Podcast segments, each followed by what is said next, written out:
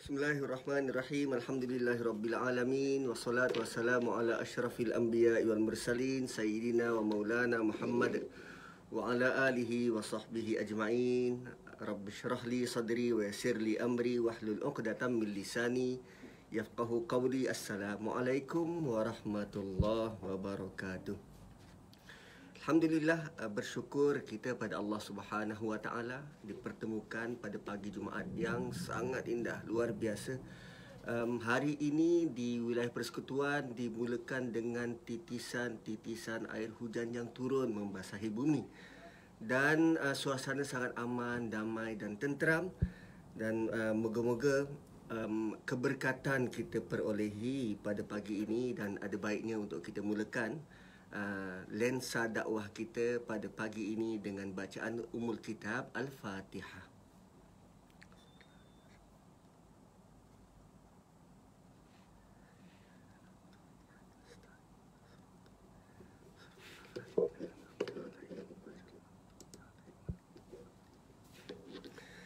Um, tuan-tuan dan puan-puan, apa khabar?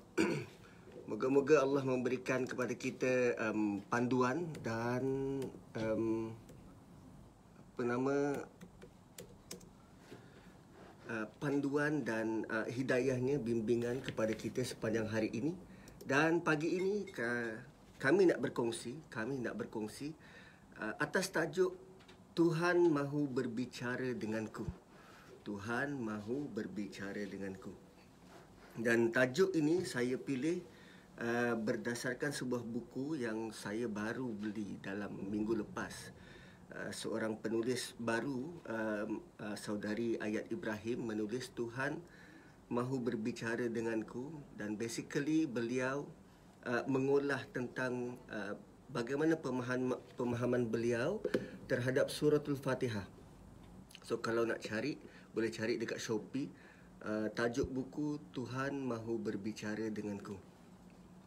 Cuma yang apa yang menarik adalah um, um, uh, judul ini saya ambil daripada um, kalam Luqmanul Hakim. Kalam Luqmanul Hakim. Um, bicaranya adalah jika kau ingin berbicara dengan Allah, maka bangun dan dirikanlah solat. Akan tetapi saat engkau ingin mendengar Allah berbicara denganmu, maka bacalah Quran. So tajuk yang dipilih Tuhan mau berbicara denganku. Hari ini saya nak berkongsi kepada tuan-tuan dan puan-puan tentang Ayat-ayat yang uh, menjadi uh, panduan kepada kita Yang kita baca secara uh, konsisten uh, mingguan. Dan rupanya ada pelbagai sudut pandang hanya daripada surah yang sama. Uh, Dan kali ini saya nak bawakan uh, kepada tuan-tuan dan puan-puan bagaimana surah ini um, uh, dia membawa uh, tiga manfaat utama kepada kita. Pertama, uh, surah ini membetulkan atau meluruskan akidah kita. Yang kedua, um, dia realign balik ataupun dia susun balik uh, bagaimana cara kita berfikir. Bagaimana cara kita berfikir dan bertindak uh, terutamanya dalam mendahulukan ataupun uh, meletakkan mana lebih utama meletakkan prioriti. Dan yang ketiga surah ini uh, memberikan kepada kita kacamata memandang sesuatu berdasarkan nilai yang Allah letak. Nilai yang Allah letak. Uh, menariknya perkara yang ketiga ni um, beberapa kali Allah ulang dalam surah-surah yang lain uh, terutamanya dalam surah uh, ada empat surah adik-beradik. Uh, surah Az-Zalzalah, surah uh, Al-Qari'ah, surah Al-Adiyat dan surah At-Takasur. Um, dalam surah-surah ini Allah meletakkan uh, suatu perbandingan yang sangat menakjubkan iaitu uh, kita kadang melihat gunung itu berat tetapi sampai satu waktu nanti Allah akan jadikan gunung itu seringan seumpama kita melihat kapas berterbangan which is nilai berat yang kita lihat sebenarnya di sisi Allah tiada nilai pun tiada nilai berat dan kadang nilai yang kita letak di dunia ini contoh sekeping kertas sekeping kertas um, diploma atau ijazah kita. Itu nilai yang manusia letak. Tetapi dengan sekeping kertas itu dia tidak membawa apa-apa nilai yang signifikan bila kita berdiri depan Allah tanpa takwa. Tengok uh, bezanya nilai yang Allah letak dalam Quran yang sepatutnya kita buru dengan kita meletakkan nilai uh, benda tu berharga atau tidak. Sedangkan sijil kita ataupun uh, apapun pencapaian kita itu hanya di atas sekeping kertas. Yang lebih bernilai daripada itu adalah apa nama uh, apa pencapaian kita, apa takwa kita, bagaimana cara kita uh, handle diri kita berhadapan dengan orang ramai, uh, berhubung dengan Allah Subhanahu Wa Taala. Um, uh, saya berusaha untuk tidak uh, apa nama um, tidak reveal dulu surah apa yang mungkin kita kita nak nak dalami. Cuma ni saya nak tarik perhatian tuan-tuan dan puan-puan tentang fakta-fakta menarik dalam surah ini ada sudut pandang makro secara besar dan nanti kita akan pergi yang lebih detail sudut pandang mikro lebih kepada per ayat. Uh, cumanya sebab masa yang ada uh, dalam uh, sejam dan kita bermula tadi 9-10 minit sebab ada beberapa apa nama kekangan-kekangan teknikal dan apa pun saya nak um, berkongsi kepada tuan-tuan dan puan-puan bagaimana surah ini dipandang dari kacamata burung kita lihat daripada luar surah ini diapit um, oleh surah yang menceritakan tentang Bani Israel Yahudi dan selepas surah ini menceritakan tentang uh, Nasrani tentang Nasrani. So Yahudi sebelumnya, Nasrani selepasnya dan surah ini berada di tengah-tengah. Dan basically perbincangan surah ini uh, membabitkan uh, ada tiga kelompok utama, tiga kelompok utama yang memainkan peranan sehingga surah ini turun. Sehingga surah ini turun. Okey um, apa yang menariknya adalah surah ini kita boleh bahagikan kepada 8 part. 8 part. Dan um, ada ulama yang berpendapat bahawa uh, surah ini memberikan impak keimanan yang sangat besar. Impak keimanan yang sangat besar. Satu perlapan daripadanya, bagaimana Allah mendatangkan suatu contoh jaminan masa hadapan. Suatu contoh jaminan masa hadapan. Uh, bukankah kita um, iman kita akan turun dan naik bila melibatkan benda masa depan? Kita tak tahu apa berlaku esok. Kita tak tahu um, apa nama ekonomi kita bagaimana. Kita tak tahu pekerjaan kita bagaimana. Selepas daripada study ni nak ke mana? Jaminan masa hadapan tu akan mempengaruhi turun dan naiknya iman kita. Dan um, kerana jaminan masa hadapan inilah, kerana ke, kerisauan dan kegusaran terhadap jaminan masa hadapan ini, maka di situ iblis dan syaitan akan mula cucuk jarum. Buatlah sekarang belum tentu esok. YOLO, you you only live once. Uh, engkau hanya hidup sekali. So buat apa nak fikir jauh-jauh sekarang apa nama uh, uh, nikmati kenikmatan itu sekarang nanti dah tua nanti boleh taubat so jaminan masa hadapan satu perlapan lagi adalah kita risaukan tentang pemilikan sumber. Pemilikan sumber uh, dan juga uh, tentang sumber manusia. Pertama pemilikan yang kedua sumber manusia. Uh, sumber manusia ni followers, fans, pengikut, apa nama ahli-ahli di di bawah kita, staff kita, pekerja kita, boleh juga anak kita. Dan pemilikan ni memang uh, well known, mungkin harta kita, kebun kita, tanah kita. So kegusaran itu timbul dan Allah highlight dalam surah ini. Bagaimana manusia boleh um, imannya itu boleh tergoda ataupun imannya itu boleh turun naik, terjejas hanya kerana uh, sibuk memikirkan tentang pemilikan dan sumber manusia. Itu satu per lapan. Kemudian satu per lapan yang lain, okay? satu per lapan yang lain adalah tentang pengalaman-pengalaman luar jangka. Suatu yang kita unexpected. Benda tu tak tidak terjangkau atau tidak terjangka berlaku. Benda unexpected. Oh, minta maaf pipi agak kembung. Bukan makan gula-gula tapi memang uh, dia dah jadi macam ni. Okey. So pengalaman luar jangka. Apa maksud pengalaman luar jangka ni? Um, kita mungkin merancang kehidupan kita begini. Uh, mula dengan apa nama um, menjawat jawatan kerajaan dapat 41. Kemudian 8 tahun kemudian 44. Kemudian lagi 5 tahun 48. Kemudian lagi 4 tahun 52. So itu plan kita. Itu plan kita. Rupanya kita dok menjangkakan bahawa panas itu sampai ke petang, rupanya hujan di tengah hari. So pengalaman-pengalaman luar jangka ni yang boleh menggugat berimannya kita pada Allah Subhanahu Wa Taala.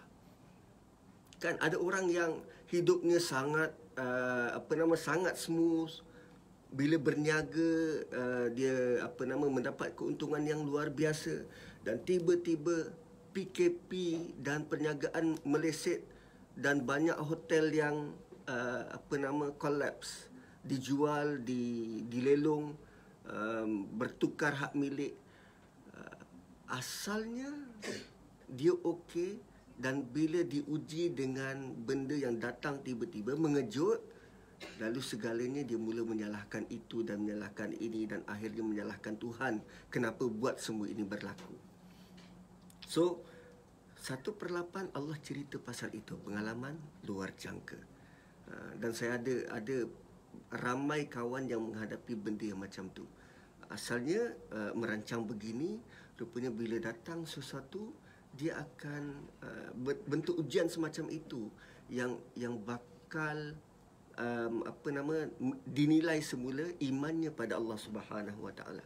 Dan satu per lapan lagi Allah datangkan contoh bagaimana um, iman yang mantap. Bagaimana bila semua itu dijamin, jaminan masa hadapan, dia tidak rungsingkan tentang pemilikan dan sumber manusia, dia tidak risaukan tentang pengalaman-pengalaman luar jangka kerana dia tahu itu adalah bentuk-bentuk ujian daripada Allah Subhanahu Wa Taala. Kesannya imannya akan menjadi semakin mantap kerana dia tidak memikirkan tentang masa hadapan sebab dia tahu masa hadapan di tangan Allah Subhanahu Wa Taala tidak memikirkan tentang rezekinya kerana dia tahu Allah yang memegang rezekinya dan dia uh, bagi dia dia bersedia untuk mengalami apa sahaja benda yang bakal datang. Dan impak dia apa kesan dia apa orang ini Allah ceritakan dia berusaha membantu pula orang lain. Mana-mana orang yang berada dalam kesusahan dia bantu. Mana-mana orang yang uh, apa nama dilihat menceroboh hak orang lain, dia datang untuk mengadili orang tu. Mana-mana orang yang dilihat uh, apa nama berusaha untuk kehidupannya malah dibantu pula. Ada orang yang uh, yang datang mengadu kepada dia tentang suatu perkara maka se, se, sebaik mungkin diusahakan tanpa perlu melihat uh, ada agenda tertentu. Kan? Uh, um, apa nama? I scratch your back, you scratch mine. Ataupun uh, saya bantu you, you bantu saya semula. Tak. Tanpa sebarang agenda. Malah bila orang tu menawarkan sesuatu pada dia, dia kata no, no. Apa yang aku ada sudah cukup. Apa yang aku, uh, Allah beri pada aku sudah cukup banyak.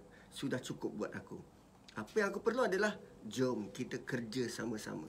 So begitulah surah ini didatangkan dalam aspek yang begitu mind blown bahawa uh, uh, gaya penceritaan itu uh, Allah tuntun kita start daripada kegusaran tentang masa hadapan, kegusaran tentang pemilikan, kegusaran tentang pengalaman luar jangka, lalu Allah datangkan contoh lelaki yang diberi nikmat sebegitu banyak lalu dia mempergunakan uh, untuk memakmurkan uh, dunia ini. Okey. Itu pandangan makro yang pertama. Kemudian ada ulama tafsir yang melihat surah ini begini. Dia melihat um, surah ini dari sudut unsur pembentukan diri manusia. Sebab kita ni tuan-tuan dan puan-puan, kita ni terdiri daripada daripada empat unsur. Unsur pertama fizikal, fizikal kita. Kemudian unsur bagaimana untuk tetap redha dengan ujian yang Allah beri ustaz. Okey. Kejap lagi saya saya cuba untuk jawab. Unsur pertama fizikal, unsur kedua adalah spiritual di dalam kita. Kemudian kita ada unsur emosi. Unsur emosi dan selalunya unsur emosi inilah yang kita kerap terlepas pandang. Sebab bagi kita, kalau kau punya spiritual kuat, engkau takkan kemurungan. Kemurungan ni emosi. Spiritual, spiritual benda, benda lain. Yang itu yang kita uh, kita kerap kali bila menasihatkan orang, kita memandang engkau kemurungan ni sebab iman kau tak kuat.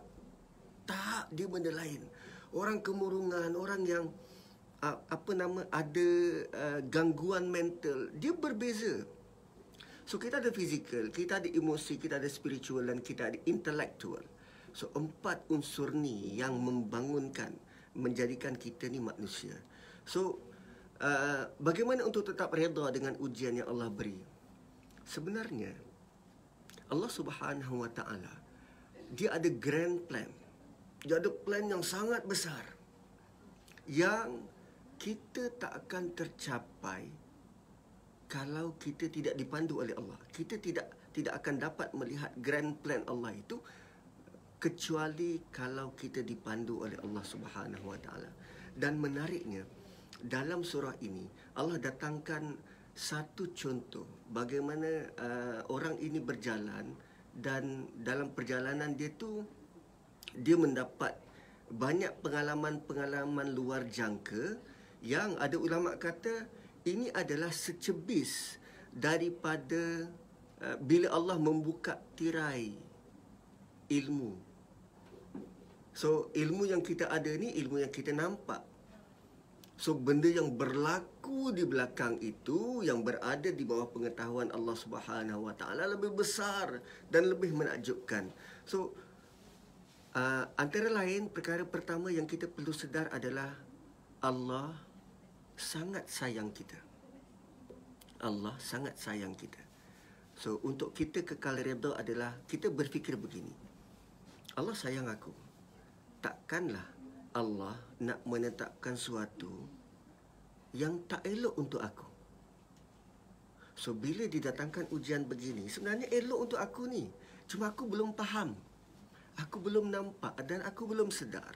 So sampai waktunya nanti, bila waktunya sampai kita mati nanti, barulah akan terangkat semua hijab dan kita realize, oh begini dan ini tujuan dan punca Allah beri aku ujian selama ini. Cuba lihat Firaun. Berapa berapa sukar dia untuk untuk mengekang dakwah Musa. Firaun berhadapan dengan uh, apa nama um, uh, dakwah Nabi Musa uh, berhadapan dengan apa yang Nabi Musa ada ditunjuk dua mukjizat depan mata ular dan tangan yang yang uh, penama putih. Selepas daripada itu ada sembilan lagi sembilan lagi bukti uh, uh, darah um, apa nama kata kemudian ada kutu uh, angin taufan ada sembilan lagi bukti lain dan Firaun sangat tertekan sehingga akhirnya membuat keputusan kita bunuhlah Musa. Dan kan itu bentuk ujian dan peringatan daripada Allah supaya Firaun kembali menurunkan ego.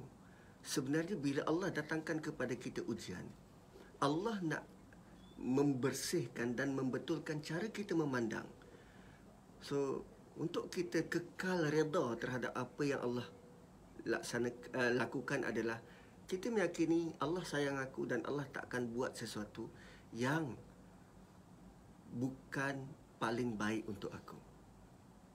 pasti ada sesuatu yang Allah nak bagi. Okey. So surah ini um, dia melip, melibatkan empat benda ni. Physical, spiritual, intellectual dan emosi. Physical, spirit, uh, spiritual, intellectual dan emosi.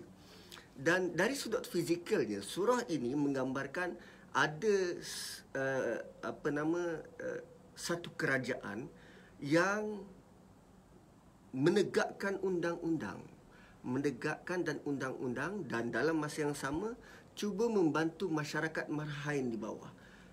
Itu sudut pandangan fizikal. Kemudian dari sudut spiritual dia ada satu kelompok yang yang berusaha sedaya mungkin dia untuk menyelamatkan akidah dia. Sedaya mungkin untuk menyelamatkan akidah. Walaupun mereka ni golongan yang sangat minoriti, tetapi kesungguhannya berdoa pada Allah, mohon pada Allah uh, supaya diselamatkan agamanya, kepercayaannya, akidah dia sehingga mereka diberi kekuatan untuk berdiri di hadapan kaum lalu mereka katakan kami hanya beriman dengan Tuhan langit dan Tuhan bumi. Rabbuna rabbus samawati wal ardh Oh tersebut pula ayatnya. Tapi itulah yang diucapkan oleh mereka-mereka ini berusaha untuk menyelamatkan akidah mereka. Itu dari sudut spiritual. So surah ini memimpin kita bagaimana usaha kita untuk terus pertama tadi kalau kita ada kekuatan fizikal lalu tegakkanlah undang-undang dan tolong manusia yang lain. So kalau kita berusaha untuk uh, apa nama menguatkan spiritual lalu ambil ambil kisahlah kita tentang pembangunan akidah kita. Kemudian dari sudut intelektual, dari sudut intelektual, surah ini juga dia datangkan um, uh, contoh orang yang mengembara mencari ilmu. Dan sepanjang pengembaraan ini sangat banyak sangat banyak perkara-perkara yang kita uh, kita boleh ambil manfaat.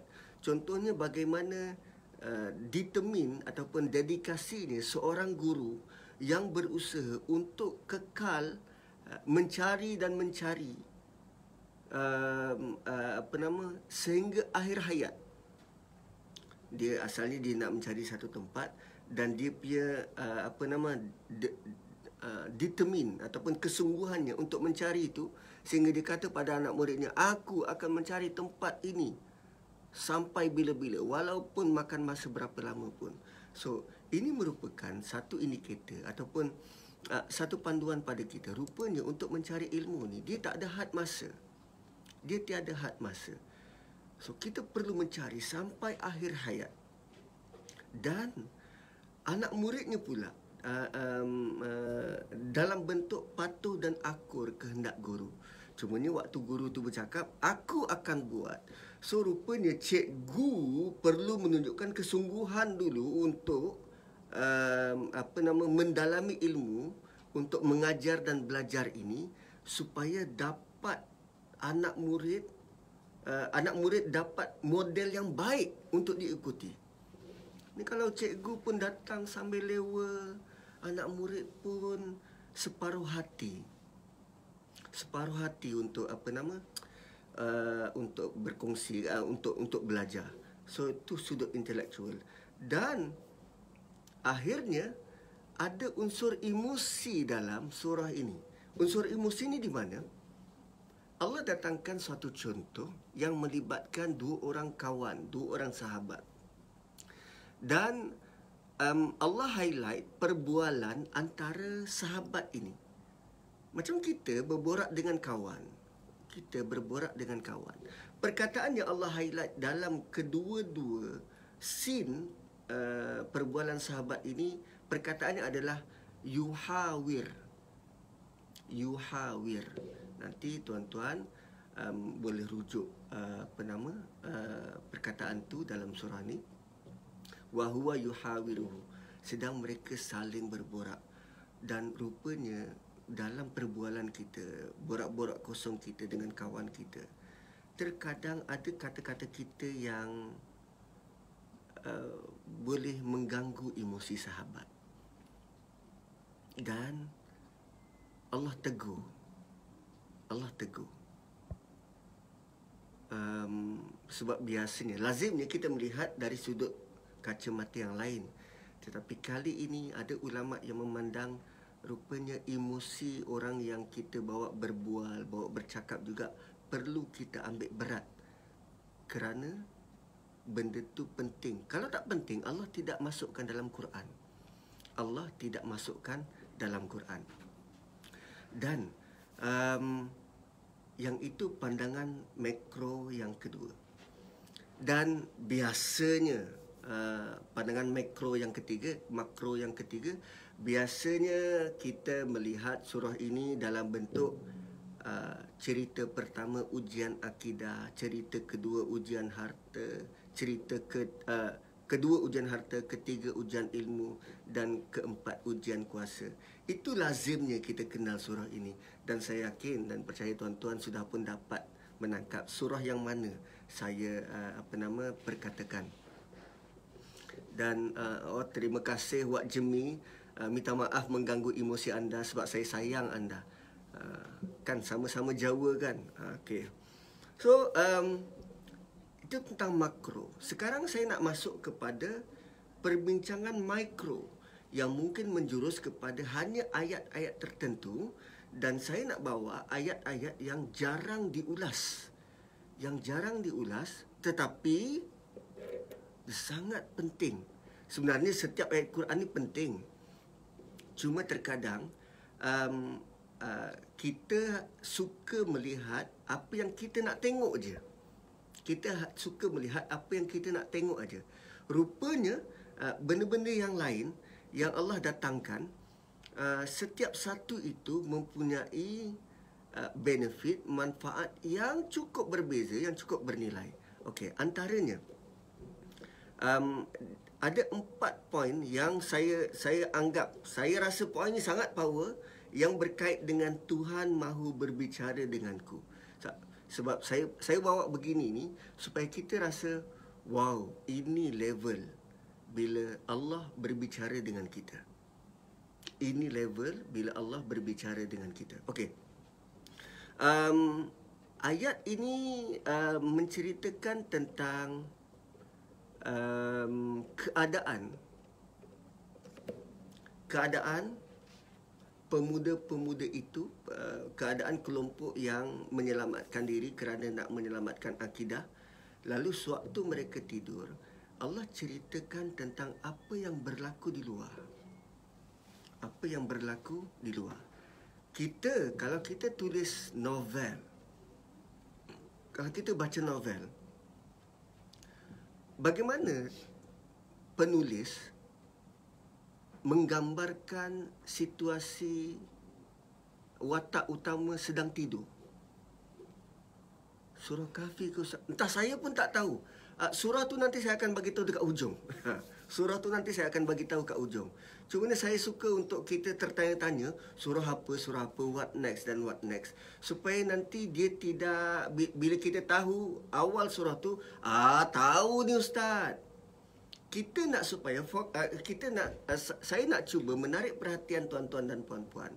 Supaya fokus kepada benda-benda baru yang eh nak tahulah nak tahulah nak baca.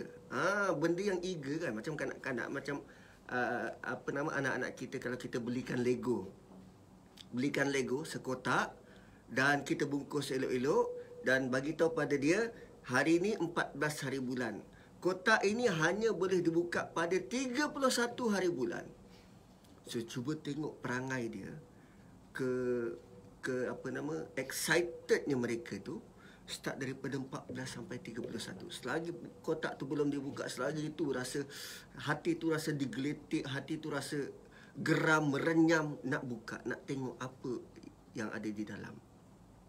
So begitulah manusia uh, bila Allah janjikan syurga, yang syurga itu Allah tidak cerita detail yang keterlaluan. Allah tidak cerita detail yang keterlaluan. Supaya kita rasa eh, what next? Apa lagi? Apa lagi? Dan apa lagi? Tak sabar nak masuk syurga. Tapi bila cerita bab neraka wow walaupun detailnya itu tidak keterlaluan tetapi dia sudah cukup menggerunkan kita. Menggerunkan kita. Okey. So um manusia bila bila dibaca novel, kita kalau kita buat novel ataupun kita baca novel, watak utama yang sedang tidur, apa yang biasa kita sebut? Malam cukup dingin, aircon menderu-deru, uh, apa nama uh, kipas lama sedang berkeriut, uh, apa lagi? Uh, apa nama um, TV yang tidak dimatikan tapi di on timer uh, dan kelihatan uh, Nazri sedang di pembaringan. Ha, macam cerita pasal mati kan. Tapi Nazri yang sedang berbaring. Begitu juga cara Allah cerita tentang orang yang sedang tidur. Tetapi Allah tidak cerita dia. Allah cerita apa yang berlaku dekat keliling. Apa yang berlaku dekat keliling. Dan ayat yang saya nak tuju adalah ayat 18. Sebab dua ayat sebelum itu, ayat 16 dan 17, bagaimana Allah cerita tentang apa yang berlaku dekat alam. Alam ini bagaimana bentuknya. Dan bila orang ni tidur, um, Allah ada sebut tentang satu fakta yang yang kita tidak pernah terfikir Allah sebut itu. Sebab um, contoh ini adalah contoh sejarah. Dan sejarah itu sejarah yang realiti uh, sejarah sebenar. Dan Allah datangkan fakta. Um, tadi kita cerita pasal novel dan sekarang kalau kita cerita pasal sejarah kalau kita cerita tentang sejarah ada beberapa aspek yang biasanya uh, penulis-penulis sejarah akan Uh, sentuh dan akan sebut pertama tahun dan tarikh. Yang kedua nama orang. Dan nama orang uh, na- nama nama ni dia boleh jadi nama orang, nama tempat, nama kerajaan, nama empire, nama raja waktu itu. Sebab bila sebut nama raja dan orang boleh gambarkan okey ini dinasti mana, tamadun mana, tahun mana. Sejarah. Dan um, apa perkara-perkara besar dan penting mungkin sumbangan ataupun jasa. Uh, tu uh, apa nama basically modus operandi ataupun cara kita bercerita tentang sejarah. Tetapi kali ini surah ini yang ceritakan tentang sejarah Allah datangkan fakta yang berbeza luar biasa. Malah Allah datangkan pula cara orang tu tidur. Bergerak ke kanan dan ke kiri kan? Apa berlaku pada alam matahari terbit daripada timur tenggelam di barat dan di cahaya tak memasuki gua. Dia uh, yang yang Allah highlight pula um, bayang-bayangnya itu melengkung dan um, udara dalam gua tu sangat kondusif. Dan the best part adalah Allah tak tak sebut pasal nama dan Allah tidak sebut pasal kerajaan mana. Allah tidak sebut pun nama raja waktu itu. Sebab tidak penting. Apa yang lebih penting adalah Allah sebut ada satu ekor anjing yang sedang meletakkan tangan di hadapan. Kita, kalau kita tulis sejarah, perlu tulis nama anjing tapi Allah sebut anjing which is anjing lebih penting daripada raja yang nak merosakkan mereka ini. Lihat bagaimana fokus ataupun cara berfikir cara meletakkan nilai yang Allah datangkan dalam surah ini. Sangat luar biasa. Sangat luar biasa. Dan dibantu pula dalam ayat yang sama ayat yang 18 ayat 18 itu bagaimana Allah Allah protect mereka ini Allah jaga mereka ini sehingga siapa-siapa saja yang mendekati tempat itu lari lintang putak lari lintang pukang Allah datangkan pula sentuhan-sentuhan emosi ketakutan um, apa nama uh, lari uh, uh, kerisauan, kegusaran semuanya berada dalam ini. Tapi kalau kita baca sejarah, dia tak ada bentuk-bentuk emosi begitu. Bukan macam apa JWW Birch. Dia, dia tak ada suntikan-suntikan semacam itu.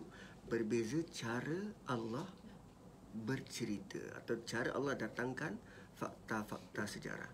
So itu pandangan mikro ayat yang pertama. Kita ada empat ayat. Ayat yang pertama. Ayat yang ke seterusnya, pandangan mikro yang seterusnya adalah um, kita boleh lihat pada ayat yang ke-37 dan 38. 37 dan 38. Ini berkaitan dengan bagaimana dua orang sahabat itu berborak dan melibatkan emosi. Cumanya Cumanya pada ayat 37 dan 38 ni sahabatnya sahabatnya ni ada sebut tentang uh, dua kesalahan besar. Anjing ada tangan ke ustaz? Uh, entah dia tafsir macam tu lah anjing meletakkan kedua tangan kat, kat depan. Tapi tak tahu apa istilahnya kaki kot. Kaki kat depan salah salah dua daripada empat kaki ke macam mana nak sebut tapi apa pun anjing tu meletakkan dia punya paw yes paw dia dekat depan okey um, ayat 37 dan 38 sahabatnya ni sedang buat kunjung balas buat kunjung balas dan berborak-borak dengan dengan apa nama dengan kawan dia dan dalam pada itu dia ada sebut tentang dua kesalahan besar. Dua kesalahan besar yang pastinya menggerunkan. Dua kesalahan besar ni pastinya menggerunkan. Pertama dia dia kata kau jangan kufur. Kau jangan kufur. Dan kufur ini dia ada dua maksud. Sama ada kufur tu engkar ataupun kufur itu tidak bersyukur. So pertama dia ingatkan kawan dia engkau jangan kufur. Dan yang kedua dia kata kalau aku aku tak syirik. Kalau aku aku tak syirik. Ha. Sebab ayat 37 dia kata akafarta. Ayat 38 dia kata wala usyriku. Kau jangan kufur dan kalau aku aku tak akan buat syirik problemnya adalah bila kita baca cerita itu, bila kita baca cerita itu, pertemuan mereka yang pertama yang Allah highlight adalah pada ayat 34. Ayat 34 hanya satu ayat yang dikata aku lebih daripada engkau. Aku lebih dari engkau. Tuan-tuan, ayat aku lebih dari engkau. Cuba keluarkan kekufuran dan kesyirikan di situ. Ayat aku lebih dari engkau. Cuba keluarkan bentuk kekufuran dan bentuk kesyirikan di situ. Sebab sahabat ini sedang menegur dia. Kau jangan kufur dan kalau aku aku tidak syirik. Ayat yang normal kita sebut. Dan kalau kita borak dengan kawan kita, dah tentu beratus perkataan. Kan boleh buat novel lagi kalau membawang. Tapi Allah highlight ayat itu. Ana aksaru minka mala wa a'azzu nafara. Aku lebih daripada engkau. Rupanya ada dua kesalahan besar satu kufur dan satu syirik. Wih, dahsyat. Dahsyat. So, bila kita menyatakan lebih, lebih dari engkau, itu kufur, tidak bersyukur.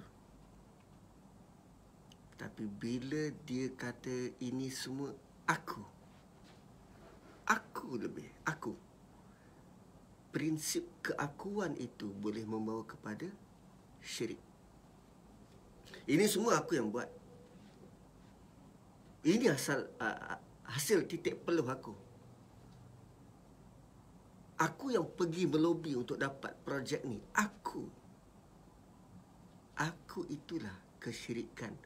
Dan sahabat ni tegur dalam bentuk yang sangat pelat yang sangat uh, apa menjaga emosi sahabatnya sebab dia kata akafarta adakah kau tidak bersyukur ayat 37 dan ayat 38 dia kata kalau aku aku tak syirik dia tak kata engkau jangan syirik oh itu sangat offended tapi dia kata kalau aku aku tak berani syirik dengan Tuhanku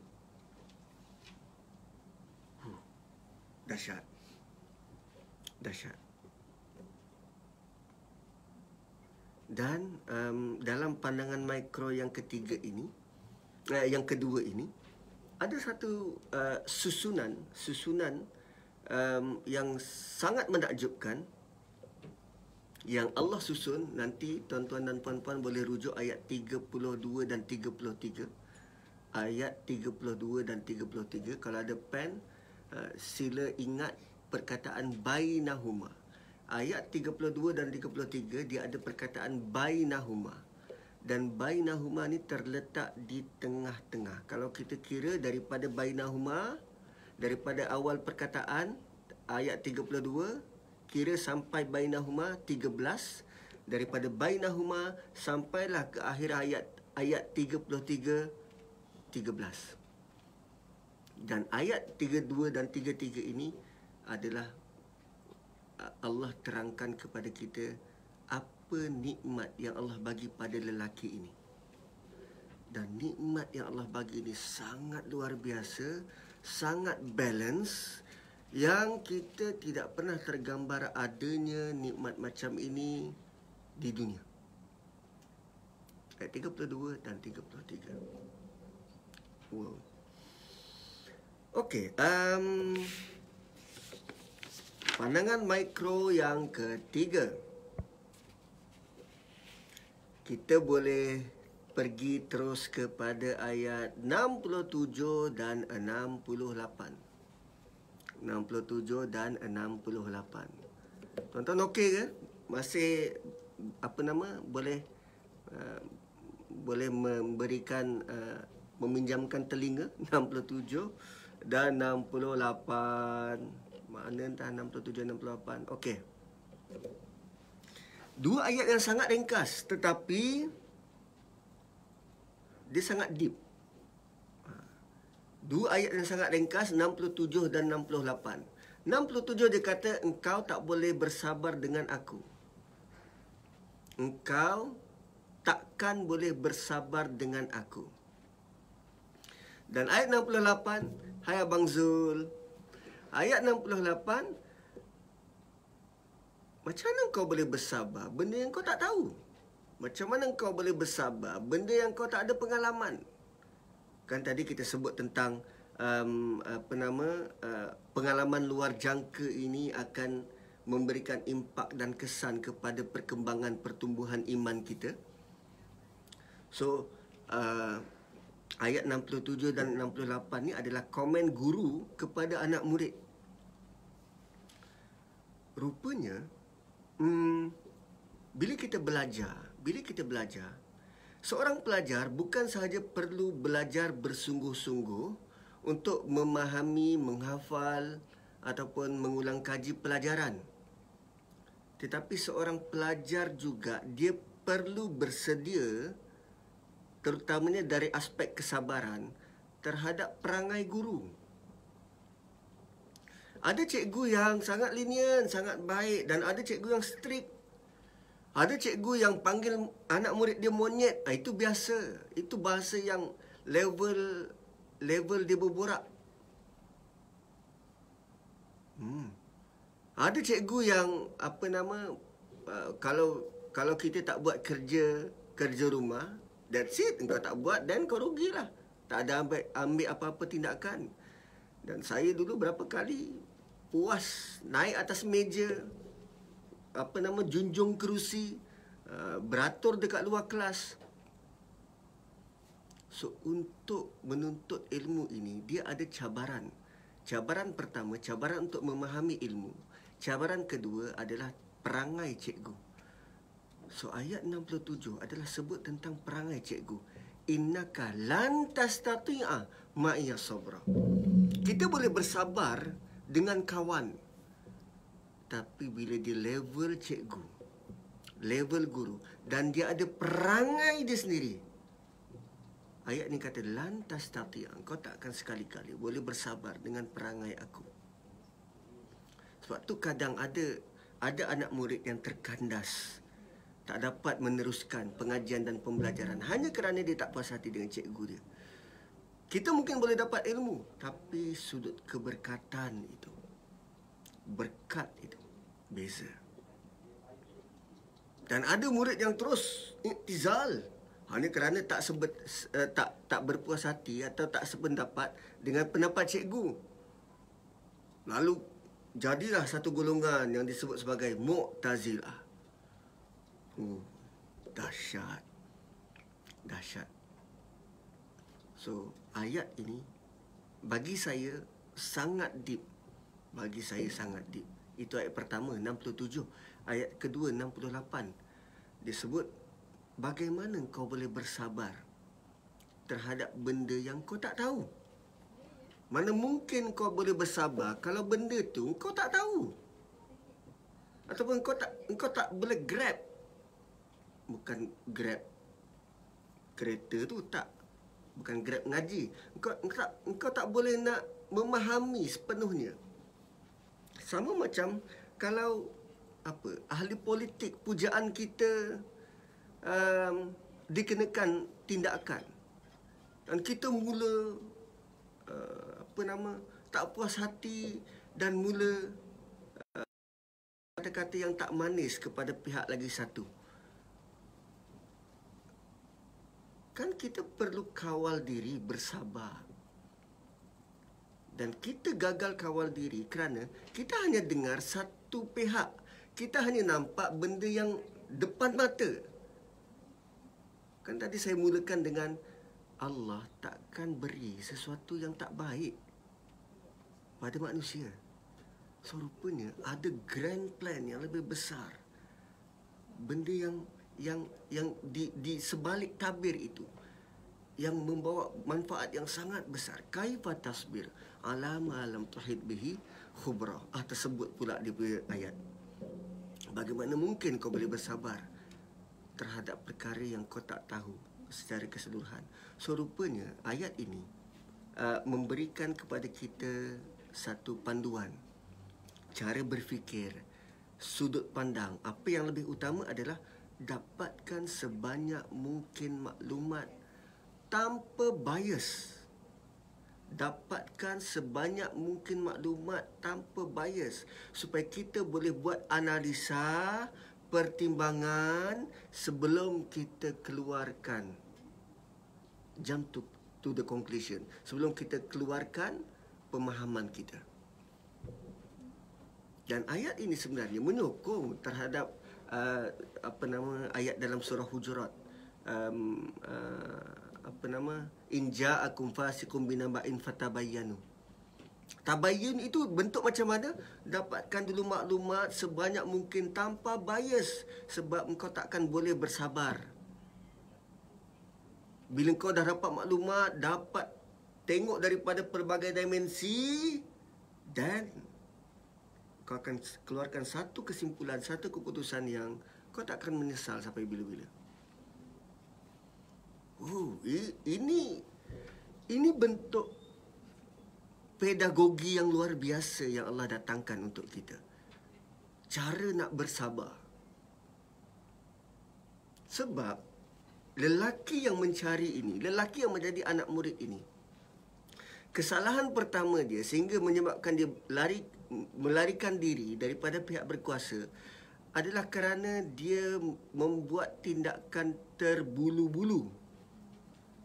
Membuat tindakan terburu-buru.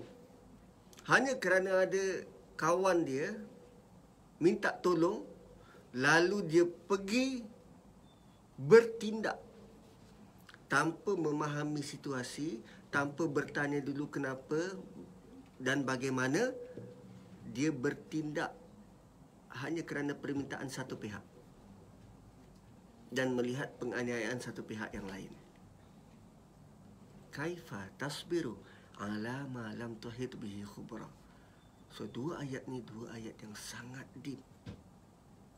Hanya kerana sabar.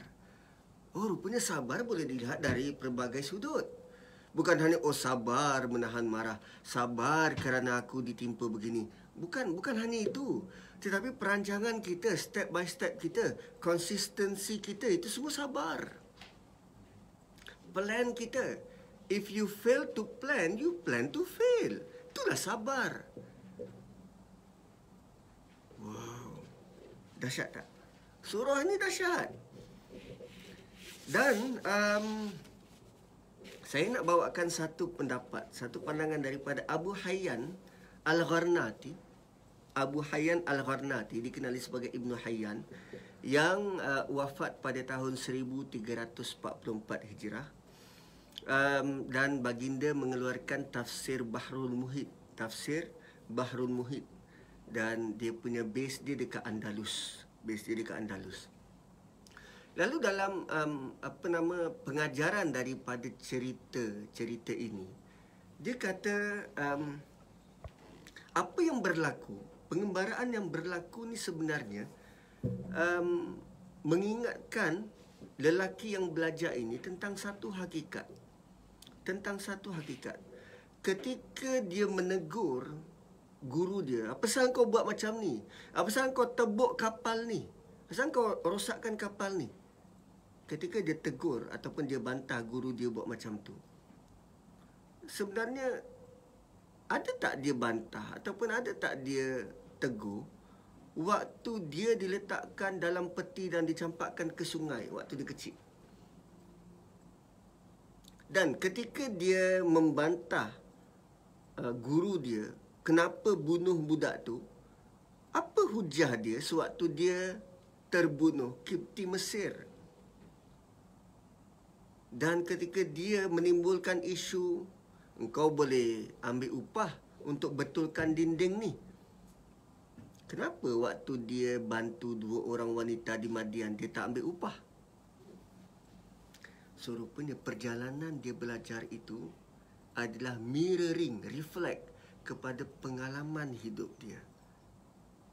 Dan tengok tadi, kita pernah lalui benda tu. Kita pernah lalui benda tu. Dan bila Allah datangkan lagi sekali, boleh jadi kita tak boleh handle dan tak boleh bersabar. Dan begitulah rahsia gerak kerja Allah Subhanahu Wa Taala. Benda yang sama kita nampak tapi dari dimensi yang berbeza. Dimensi yang lain. Dari A kita mungkin boleh bersabar tapi bila datang dari sudut B well kita buat okey tapi bila orang lain buat, wui, melompat kita. So itu antara yang Allah nak kita belajar. Situasi yang sama jalan cerita berbeza. Dan poin terakhir untuk hari ini uh, ada lagi 10 minit. Poin yang terakhir untuk hari ini adalah saya nak melihat kepada ayat 98. 98 daripada surah yang sama ayat 98 daripada surah yang sama. Dan ayat 98 ni bagi saya ayat yang uh, mungkin sebagai conclusion kepada semua yang kita baca dan kita kita belajar daripada surah ini. Conclusionnya apa? Haza rahmatun mir rabbi. Ini semua rahmat daripada Tuhanku. Dan bila datang janji Tuhanku, semua ini tak akan ada nilai.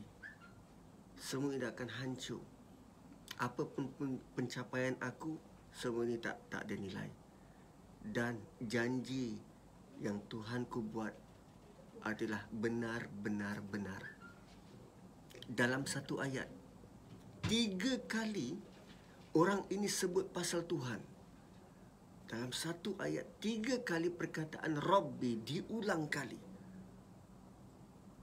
dan kita tahu kalau kita cinta seseorang kita akan sebut namanya banyak kali. Kita akan sebut nama dia banyak kali. Dan kali ini, orang ini menunjukkan betapa dia punya akrab, punya dekat, punya cinta dengan Tuhannya. Haza rahmatum min rabbi fa idza jaa wa'du rabbi ja'alahu dakka wa kana wa'du rabbi So tuan-tuan dan puan-puan, kesimpulannya adalah Allah nak Allah sudah pun reveal bentangkan kepada kita satu surah yang disunatkan untuk baca setiap Jumaat.